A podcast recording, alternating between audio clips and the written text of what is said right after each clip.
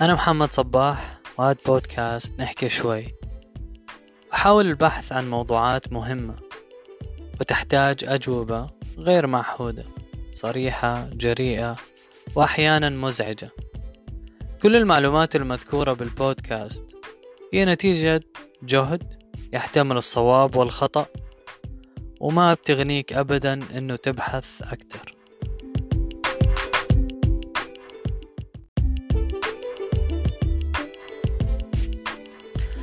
كنت من شوي على حسابي بالانستغرام بنزل أو بحاول أنزل سلسلة عن الحداثة مصطلح الحداثة وتأثيرها على المجتمع البشري واندثار البشرية وهي سبب كبير.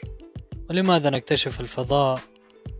لأننا أدركنا مؤخرا أن الأرض قد قاربت أو اقتربت إلى النهاية. خطر على بالي كتاب صناعة الجوع أو خرافة الندرة. خلينا نبدأ. هذا العالم بائس لدرجة تصبح عندها كل محاولة لإصلاحه مغامرة مجنونة. آه، كتاب صناعة الجوع كتاب غير ممتع.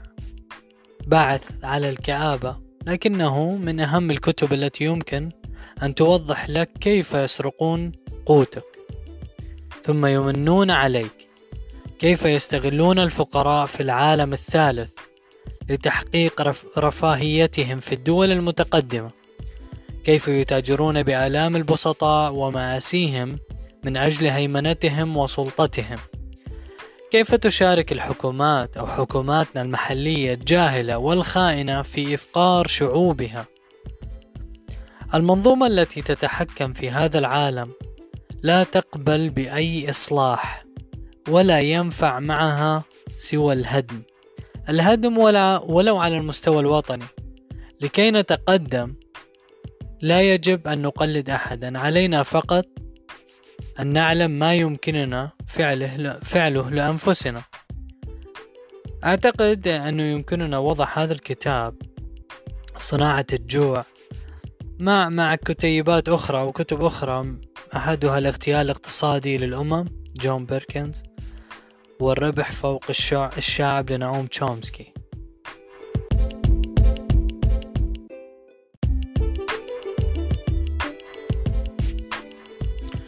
راح أبدأ بنظرية مالتوس. صاغ مالتوس نظريته الشهيرة في كتاب نشره لأول مرة عام 1798 دون ذكر اسم الكاتب ويحمل عنوان مقالة حول مبدأ السكان. وتقول هذه النظرية أن وتيرة التكاثر الديموغرافي أو السكاني هي أسرع من وتيرة ازدياد المحاصيل الزراعية وكميات الغذاء المتوفرة للاستهلاك.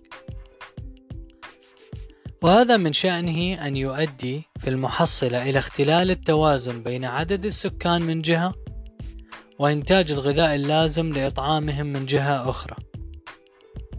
مما ينذر بمشاكل اقتصادية اجتماعية خطيرة من فقر وجوع وبروز ظواهر مجتمعية سيئة كالتشرد والتسول واحتراف النصب والسرقة. آه، يرجع السبب في حصول هذه الفجوة حسب مالتوس إلى أن البشر يتكاثرون كل 25 سنة وفقا لمتتالية هندسية. واحد اثنين أربعة ثمانية ستة عشر اثنين وثلاثين إلى آخره. أي أن أعداد السكان ستتضاعف كل أربع قرون وستستمر في الزيادة إلى ما لا نهاية. ما لم يقف عائق أمام هذا النمو من مجاعات حروب أوبئة كوارث طبيعية تنظيم النسل. طبعا أنا متأكد أنه في ناس كثير بيؤمنوا بهاي النظرية مع أنه أثبتت فشلها وكثير ناس ردوا عليها. طبعا كيف مالتوس هذا الشخص اللي أرقوا آه، عدد السكان؟ يشير مالتوس أمام هذا الوضع إلى أن المجتمع إذ لم يتدارك نفسه ويضع لأفراده قيودا أخلاقية طبعا بتكلم عن الفقراء منهم تحديدا للتحكم في وتيرة تكاثر أعداد السكان بما يتوافق قدرته على إنتاج الغذاء فإن قوانين الطبيعة ستفعل فعلها. فيه لإعادة التوازن إليه وإرجاع الأمور إلى نصابها. عبر تفشي الأمراض والمجاعات وكثرة الحروب اقتتالا على الموارد تحت سطوة غريزة البقاء عند الإنسان. من الآثار السلبية للأخ مالتوس أو نظريته من القيود الأخلاقية التي يرى مالتوس أنها قد تعين على الحد من الولادات الاستعفاف قبل الزواج أو تأخير سن الزواج. كما يرى أن من مسؤولية كل أسرة أن لا يتجاوز نصيبها من الأطفال القدر التي ترى يقينا أن باستطاعتها أن تعول بذكركم بشيء هذا ال... هاي النظرية. أثبتت فشلها حتى بالقرن الواحد وعشرين. الصين ودول أخرى واللي بتأخر زواجه والمشاكل الأخلاقية والزنا ولاد الحرام وكتير بطول الشرح. مش موضوعنا؟ آخر جزئية عن مالتوس. بحسب مالتوس فإن من مسؤولية الدولة أن تلجم نفسها عن تقديم المساعدات الاجتماعية للفقراء يعني ما تساعديهم. إيه، وإنما يحول بينهم وبين إدراك كونهم هم السبب الحقيقي في المأساة التي يعيشونها. يعني مو السبب الحقيقي الأغنياء أو النظام الاقتصادي أو أيا كان. السبب الحقيقي بحمله مالتوس للفقراء.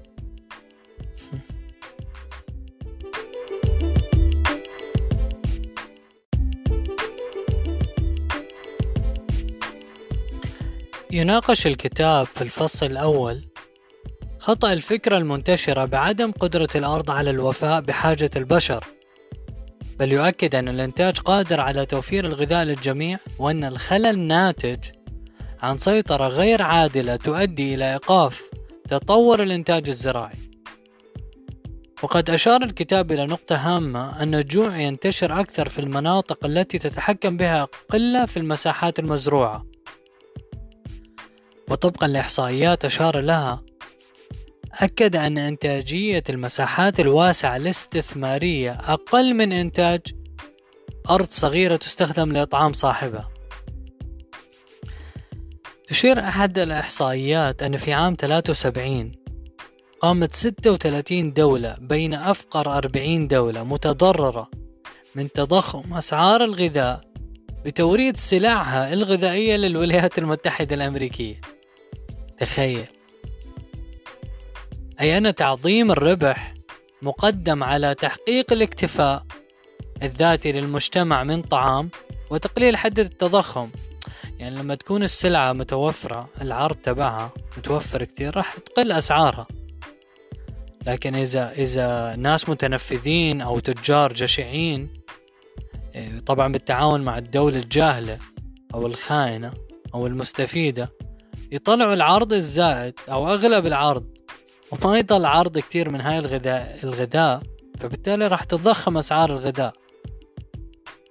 فما بعرف شو كان وجهة نظر ماسلو وهو عم عم بكتب النظرية تبعه. مثال ثاني يشير الكتاب إلى نموذج آخر في بنغلاديش حيث ينهار سعر الأرز في وقت الحصاد بفعل كبار رجال السوق. وهو المحصول الرئيسي هناك فيضطر الفلاحون لبيع كميات كبيرة ليسددوا ديونهم الربوية ولا يبقى لهم الكثير ليأكلونه كثير مبسوط أنا عم بسمع هذا الكلام لأنه كثير عملت بودكاست قبل عن آثار التضخم والحداثة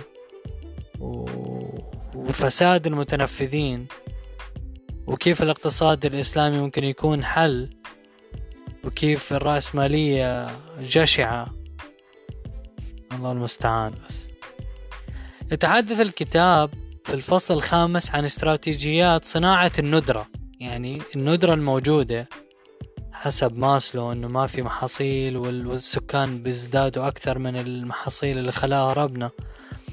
يتحدث في الفصل الخامس في هذا الكتاب إنه الندرة تصطنع في استراتيجيات معينة لصناعة الندرة للحفاظ على الأسعار. وضرب مثلا ما فعلته أمريكا في بداية سبعينات القرن السابق بالتخفيض الحاد في إنتاج القمح للحفاظ على أسعاره. وهذه أحد أدوات صناعة الجوع. ويستمر الكاتب في عرض الكوارث الصانعة للجوع فيشير إلى التأثيرات المدمرة لاستخدام المواد الكيماوية في الزراعة. وأنها أحد أدوات انتزاع الأرض باستخدام الديون المتراكمة من الفلاحين. أتذكر مرة قرأت في في إسبانيا في كثير هكتارات فاضية. يعني الهكتارات هدفها استثماري كانت لصناعة المواد الاستهلاكية يعني لصناعة الخمور اللي هي مزارع عنب كان. فتخيل لو رجعنا على المثال الاقتصاد الإسلامي أو البودكاست اللي حكيت عنه. تخيل لو كل واحد بيقدر يست... يزرع هاي الأرض. يزرعها. أي واحد ماشي يزرع هاي الأرض.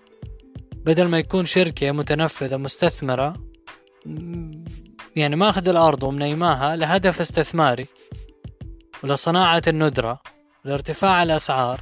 بعدين بيطلع لنا ماسلو من أبرو وبقول لك عدد السكان بيزيد بنسب كبيرة عن عدد المحاصيل.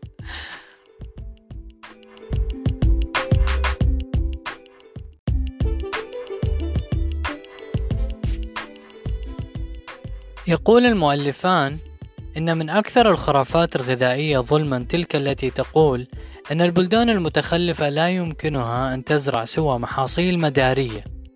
وفي الحقيقة بإمكان هذه البلدان أن تزرع مجموعة كثيرة التنوع من المحاصيل.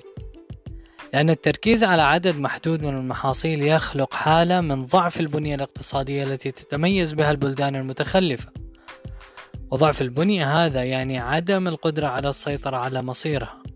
والحقيقة أيضا هي أن المزارعين يكدحون في الزراعة ولكن هذه الحقيقة لا تعني أنهم هم الذين يأكلون ما زرعوا.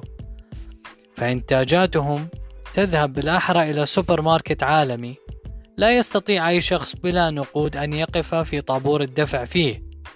وأن الشركات الزراعية تتحدث عن إنتاج الغذاء في البلدان المتخلفة ولكنها لا تتحدث عن الأغذية الأساسية التي يحتاجها الجياع مثل الفول والذرة والأرز.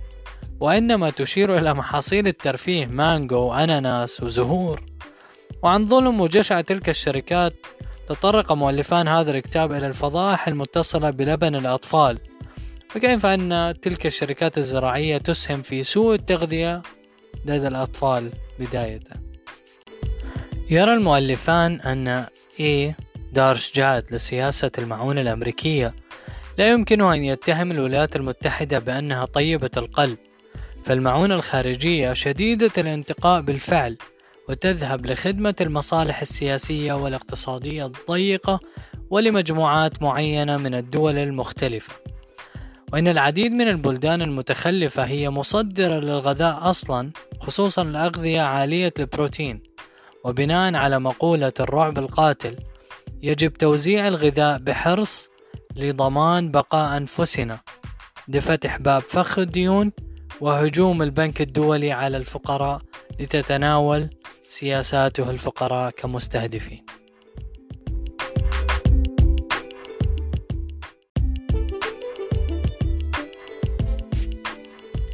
سعيد جدا لإيجاد هذا الكتاب. وربطه بالموضوع اللي ببحث فيه وهو الحداثة والليبرالية وذراعهم الرأسمالية اللي بنعيشها اليوم. اللي سطحيا بنشوفها عم تنتج تكنولوجي وفضاء ومريخ إلى أنها بتقودنا إلى اندثار الإنسان. تلوث البيئة جشع فقر حروب تدمير للأسرة تدمير للإنسان. اللي كان في يوما ما الإنسان مركز هذا الكون. بلسانهم هم. سعيد إنه أنا أنتمي إلى دين الأخلاق هي ركن أساسي فيه. راح أختم باقتباس من الكتاب. في الوقت الذي تنتج فيه الأرض ما يكفي لإطعام ساكنيها وأكثر يعيش عليها نصف مليار جائع. سلام.